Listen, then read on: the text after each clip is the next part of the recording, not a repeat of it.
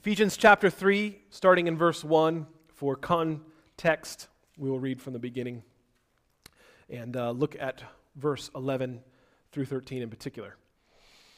For this reason, I, Paul, the prisoner of Christ Jesus, for the sake of you Gentiles, if indeed you have heard of the stewardship of God's grace, which was given to me for you, that by revelation there was made known to me the mystery, as I wrote before in brief by referring to this, when you read, you can understand my insight into the mystery of Christ, which in other generations was not made known to the sons of men, as it has now been revealed to his holy apostles and prophets in the Spirit.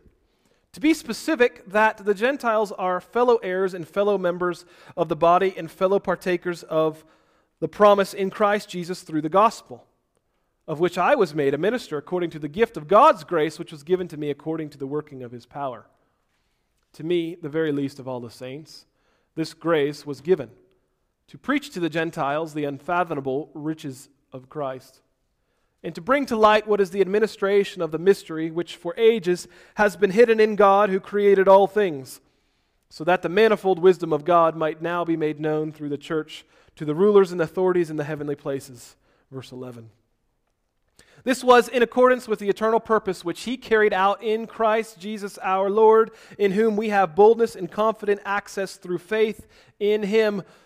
Therefore, I ask you not to lose heart at my tribulation, tribulations on your behalf, for they are your glory. Verse 11 This was in accordance with the eternal purpose which he carried out in Christ Jesus our Lord. That is, that God gave to the Apostle Paul the task of preaching the mystery of Christ. We see in verse 4, he references that and is outlined in verse 6 of chapter 3. This is part of God's eternal and master plan. He says, I was given this task, and this was according to God's eternal plan and purpose. You might, in English, modern day contemporary English, you say, I was destined for this. That's what Paul was given to a divine destiny. He was walking in obedience to God's will and purpose for his life. See, the Greek more literally says this was a purpose of the ages. There's a picture here in the Greek, which we kind of lose in English, that all of God's working together is coming to this very moment in Paul's life. We often think that we're just side stories in God's greater plan of salvation for the world, of worship for his son, Jesus Christ. But Paul didn't see it that way. He said that everything God has been working for from the beginning of time until now is working together for this purpose in this point in life. It's the purpose of the ages. And that's echoing back to chapter 1, verse 10, if you were with us last fall.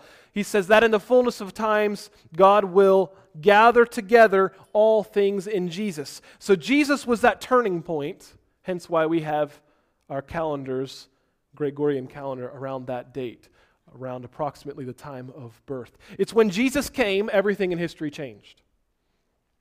He broke what was sin or a way for sin to be broken through his death, burial, and resurrection. And Paul says that I have been equally given this job to present that gospel to you Gentiles who were for so long kept out of worship with the Father. He says in chapter 2, verse 18, that you have that equal access. He says, I, I just imagine Paul kind of saying, You know, I, I've been given by God's grace this blessing of a ministry. He said, but understand the importance, the impact of exactly what it is. Let's move on. Now, it should be abundantly clear at this point in time that God does not do anything on a whim. Not creation, not in sending his son to die, not in future judgment of the earth, the angels, not in using Paul. All things revolve around his master plan that was set into motion long before we were born. In fact, long before Adam was even created. This plan in particular, this master plan of God, the, the bigger picture, is that the Gentiles would be fellow heirs with the Jews, verse 6. He says, It has already been carried out. He carried out, past tense.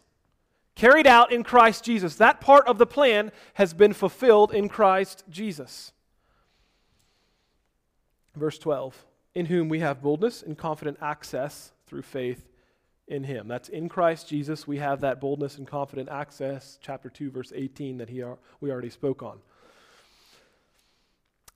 The fact of this unity is shown by the truth that the Jew and Gentile can now worship together collectively. We have the same boldness, the same access, the same introduction is better the better English word against we have the same confidence before God because it has nothing to do with your nationality, has nothing to do with your skin color. Amen. Has nothing to do with your ethnic identity.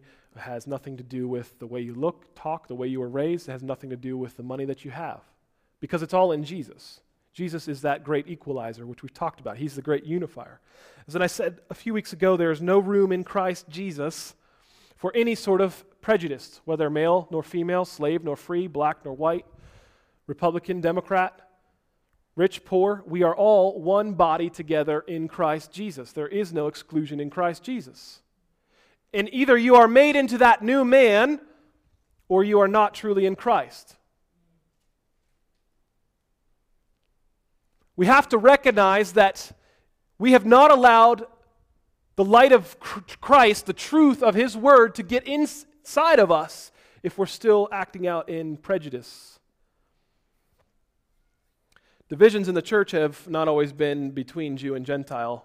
The reformers just of a few centuries ago would speak about this disparity between the clergy and the laity. They were teaching of the priesthood of all believers, and they were insisting that we all have the same access to God, that you no longer have to go to a priest to confess your sins, you can go directly to God. Fortunately, today there's still much division in the church. There's divisions based on skin color, there's divisions based on Bible translations.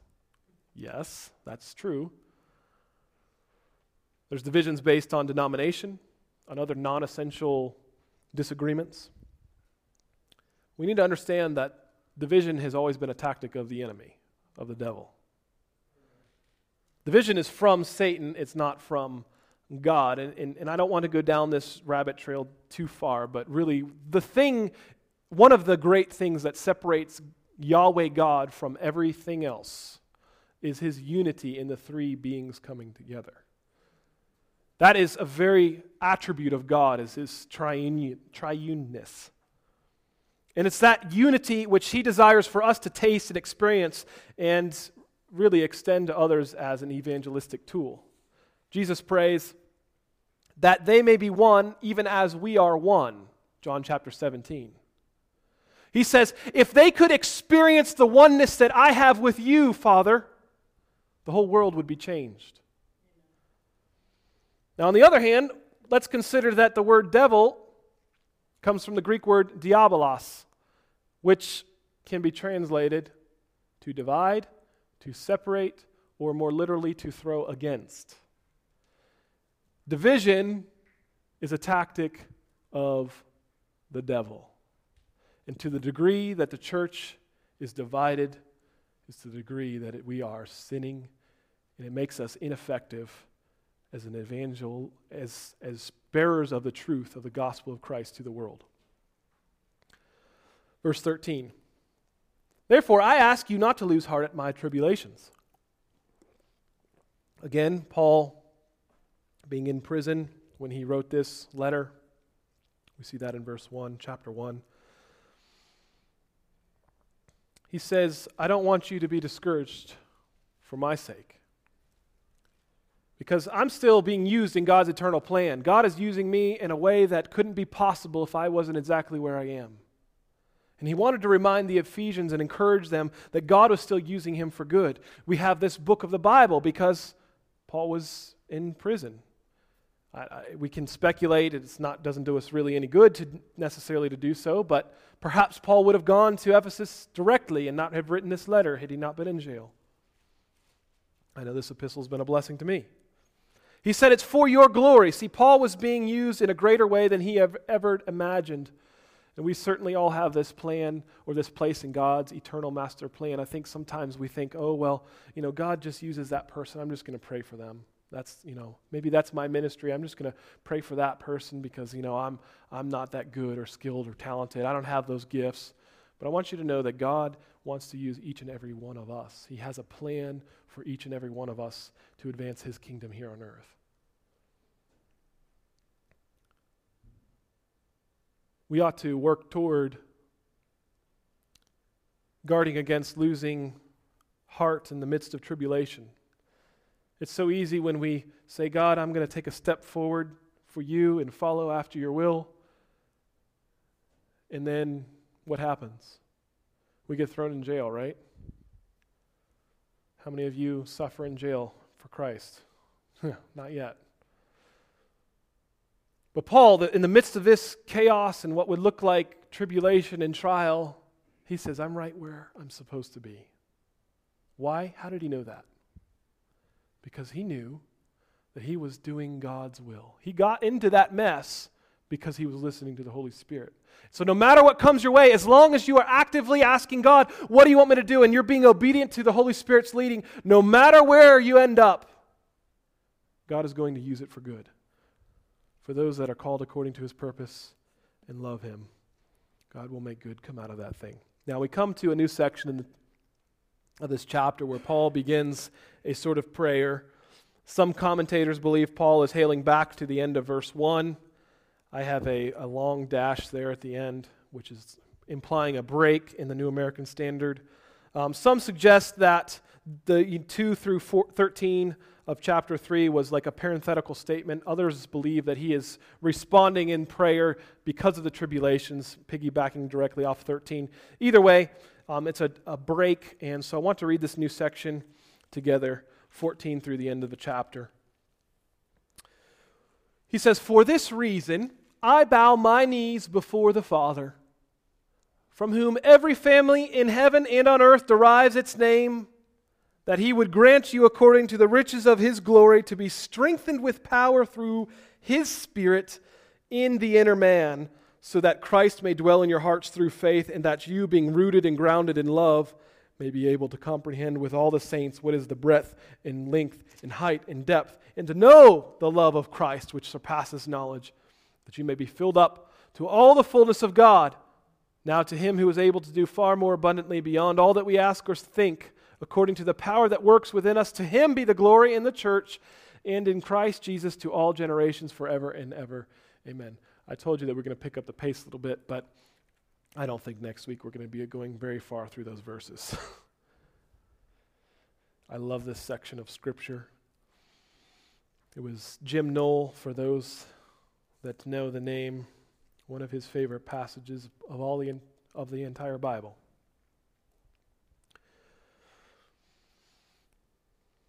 Verse 14, he says, For this reason, what's the reason? Well, I believe the basis of Paul's prayer was his knowledge of God's purpose, namely that he was chosen to bring and preach the mystery of salvation to the Gentiles. In other words, he was giving thanks because he was confident that he was in God's will. Here's a freebie for you. He who has ears to hear, let him hear. We cannot pray effectively if we do not have insight into God's will for us. So many times we walk outside of God's plan and we ask Him to fix our mistakes. But Paul was playing, praying from a different perspective. He knew that he was in the will of God, and he says, God, for this reason, all I can do is thank you. He didn't have to pray, God, what's your will? How often do we do that? God, I need, I need clarity. I need discernment. And that's okay to pray. Don't, get me, don't misunderstand me. But Paul was confident. He knew that God had led him into this. Why, why do we pray? What, what's the point of prayer? Does God change his plans based on the wisdom that you provide him? You know, well, I, I know you're planning to do this, God, but have you really considered that this might be a better idea? When you pray, God is never learning something that he didn't already know. Newsflash. Does prayer change things? Sure. Does God use prayer to bring his work to pass? Absolutely. Does God invite us to pray? Yes. Does God even command us to pray? Yes. Does the effective prayer of a righteous man accomplish or availeth much? Yes, it does. But these things do not change God's mind. Why?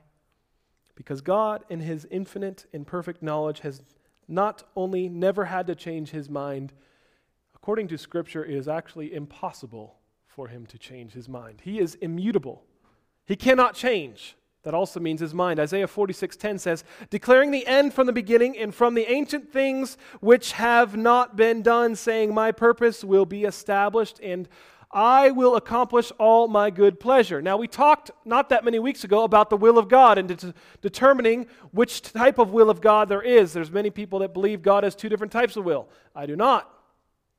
We went through Scripture. You can go back and listen to that sermon if you're interested.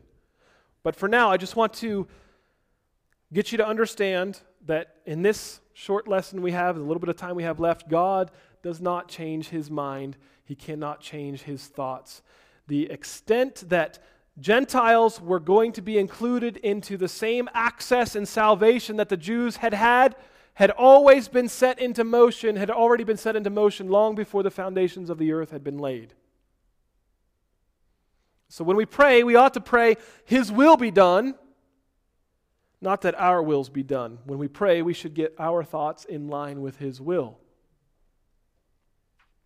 Oh, how many times we miss the point of prayer try and change God's mind, get him on board with our desires, our motives, our plans, the things that we deem necessary and good.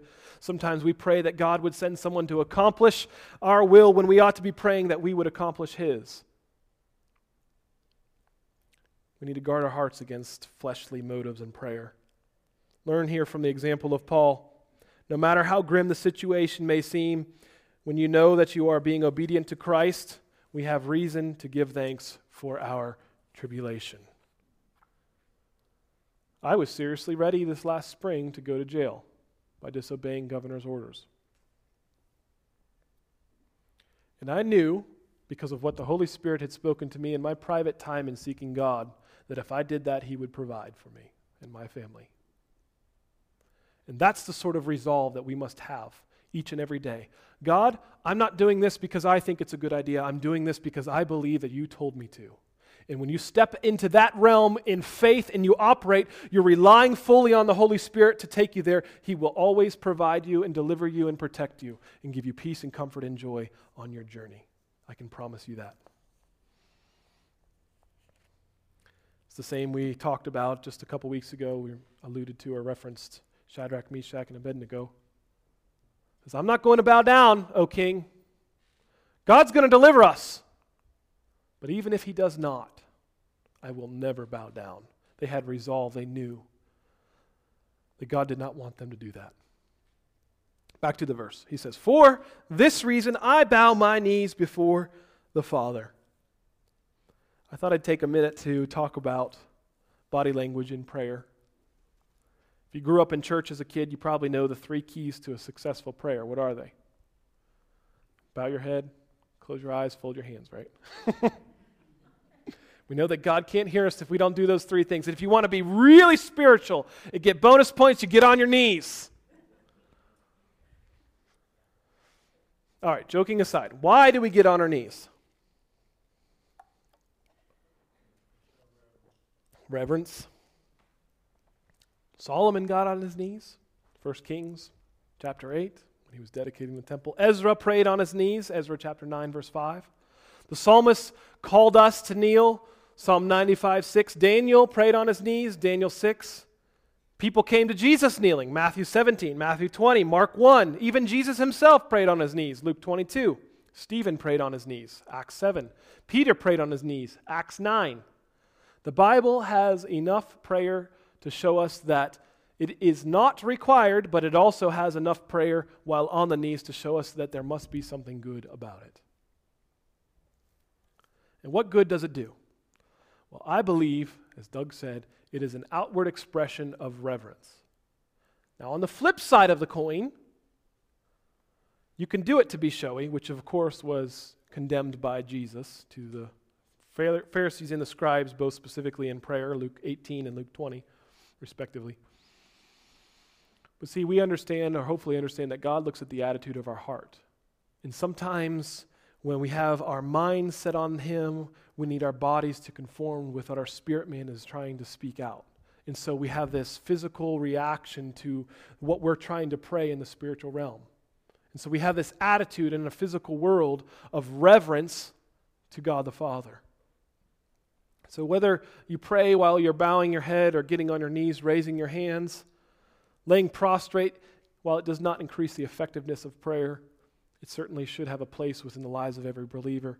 And this goes the same for exuberant worship. David doesn't say that those that aren't shy should worship on their knees. He says, Come, let us worship and bow down. Let us kneel before the Lord our Maker. Psalm 95 6. Why is this a, just a general statement of everyone should come and kneel? Because it's an act of reverence to, the worship, to, to Yahweh God who deserves it. And so we have to have this attitude within us. We need to pray and seek God in, in, with a reverence, but we also have times of worship where we have to express how our, our spirit man is feeling. Whether you stand and worship and you lift your hands, whether you got to get a little bit of dance and wiggles out of your body, great, do it. You want to lay down, kiss the carpet, we clean them at least every year. You can do that. God looks at your heart and He says, that's somebody. That's somebody that's worshiping me. If you can't get down on your knees and you're worried you can't get back up, great. You just get on your knees the whole service. We'll get you afterwards. It's fine. We'll roll you over. It'll be fine, I promise. You know, we don't need to do it to be showy. That's not what God's after. But there are times where, you know, I would like us, honestly, as a body, we could be so in worship that we're not looking to our right or left. What is so and so going to think of me? Good or bad. I don't want to do something because so and so's looking at me. Oh, I'm going to, they're going to know I'm so spiritual. No, that's, that's arrogance. God hates it. But if we could just come with that attitude of reverence and being alone with God for an audience of one and expressing exactly how you would pray or worship to Him, not thinking about any circumstances around, there's certainly a place for that. And Paul sets the example here in 14. He says, I bow my knees before the Father. He's showing a reverence before Yahweh God. He's beginning to ask for some bold things over the Ephesians, and he wants to come with the right and reverent attitude before he even gets into that place of asking God. He says in verse 15, from whom every family in heaven and on earth derives its name. Now, there's debate whether or not this is referring to angels or whether or not this is referring to those that have gone before us. I don't have much to say on that matter because I don't think it really changes the application for as far as we're concerned, other than to say that if Paul is referring to the angels, then know that we have fellowship with them for God's eternal purposes. And if it's talking more likely, as I think, that it's those that have gone before us, know that there is a spiritual connection between those that have passed out of this life and are waiting for us. They're cheering for us. We have that great cloud of witnesses. Let us lay aside every encumbrance and the sin which so easily entangles, and let us run the race that is set before us, right? Hebrews chapter 12, verse 1. Nonetheless, what is clear here is that whatever family we have. Family on earth, there's that bond. There's, ask Italians. You know that bond. You don't mess with their, tam- their family, do you? They'll come get you. Vince used to always th- make threats to me as if he had a family that was going to come down to Blacksburg and defend him. But I think he just liked me to take him out to pasta. Whatever family we have in church, you know that bond. When somebody in your fellowship hurts, you hurt, don't you? That family that you experience, those that have gone before, some of you get maybe a little bit closer. You're saying, Lord, I'm, I'm getting real ready to go. You feel this drawing to your family, right? That family relationship we have comes from Father God. In Greek, it's patria. It's this fatherliness that actually draws us and knits us together because we have that same unity and fellowship in God. In other words, the relationships that we have are because we are called after His name. We are bearing that family name. My name's not Eric Willoughby, it's Eric Willoughby, Son of God. We're a family and a clan. We have a common ancestor that is Yahweh Himself. I'm going to have Steve come up and we're going to close out in prayer this morning.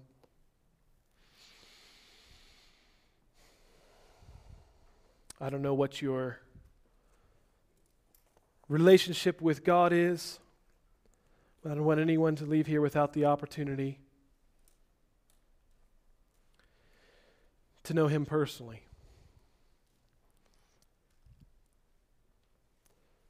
No matter what church you're from, and if you're visiting with us, looking for a church, that's great. We have fellowship, that same brotherhood and commonality because of God, as I was just sharing. But maybe that's going over your head and you're confused this morning. Well, I don't know what that means, or I don't know how to have that sort of spiritual family. I want you to know this morning that God loves you, and He sent His only Son to die for you. And in His Word, it says, if you believe in your heart that God raised Him from the dead, and you confess that with your mouth, Jesus is Lord, you shall be saved with every head bowed and eye closed. Not just for reverence this morning, but this is just a personal thing. I want to ask if you have not made a prayer of salvation, a commitment of faith to follow after God, and you want to do that, you say, Pastor, I don't know where I'm going after I die. I don't have this family relationship in Christ Jesus. I want to offer that up this morning. It's a free gift from God to you. I don't have authority to give it, but God already gave it through His Son, and He wants you to know something. That even though we're all sinners, we're destined for hell because of that sin, He loved you so much that He gave His own Son to die on the cross and take that place for you. And He says, if you would just simply ask for forgiveness, and you believe that thing to be true, that God was sending his son and he raised him up from the dead, you never have to die. That means you don't go to hell. That means you escape death and you get to join the family of God. So let's pray this morning. If you've never done that, I want you just to repeat these words in your mind and your heart. Father, I'm a sinful person. I need your forgiveness. I love you and I confess my sins before you, and I ask that you would forgive me. Bring me into your family. I want to carry your name. I believe that you died for me and that you love me. Amen. And that's it. You're in the family. For those of us that have been following after Christ, I pray that as you leave from here, you leave boldly carrying that name of Yahweh God, proudly as a family member, looking for opportunities to share the goodness of God with the world. You know, there's a lot of hurt going on out there. There's a lot of confusion. There's a lot of people that are living in fear from one thing or another. But we have a truth, we have a hope in Christ Jesus, and He desires to set the captives free from their shackles, their bondage, and He wants to bless them with truth and grace and peace and comfort. Go in the grace of God this week. It's in Jesus' name we commission you forth.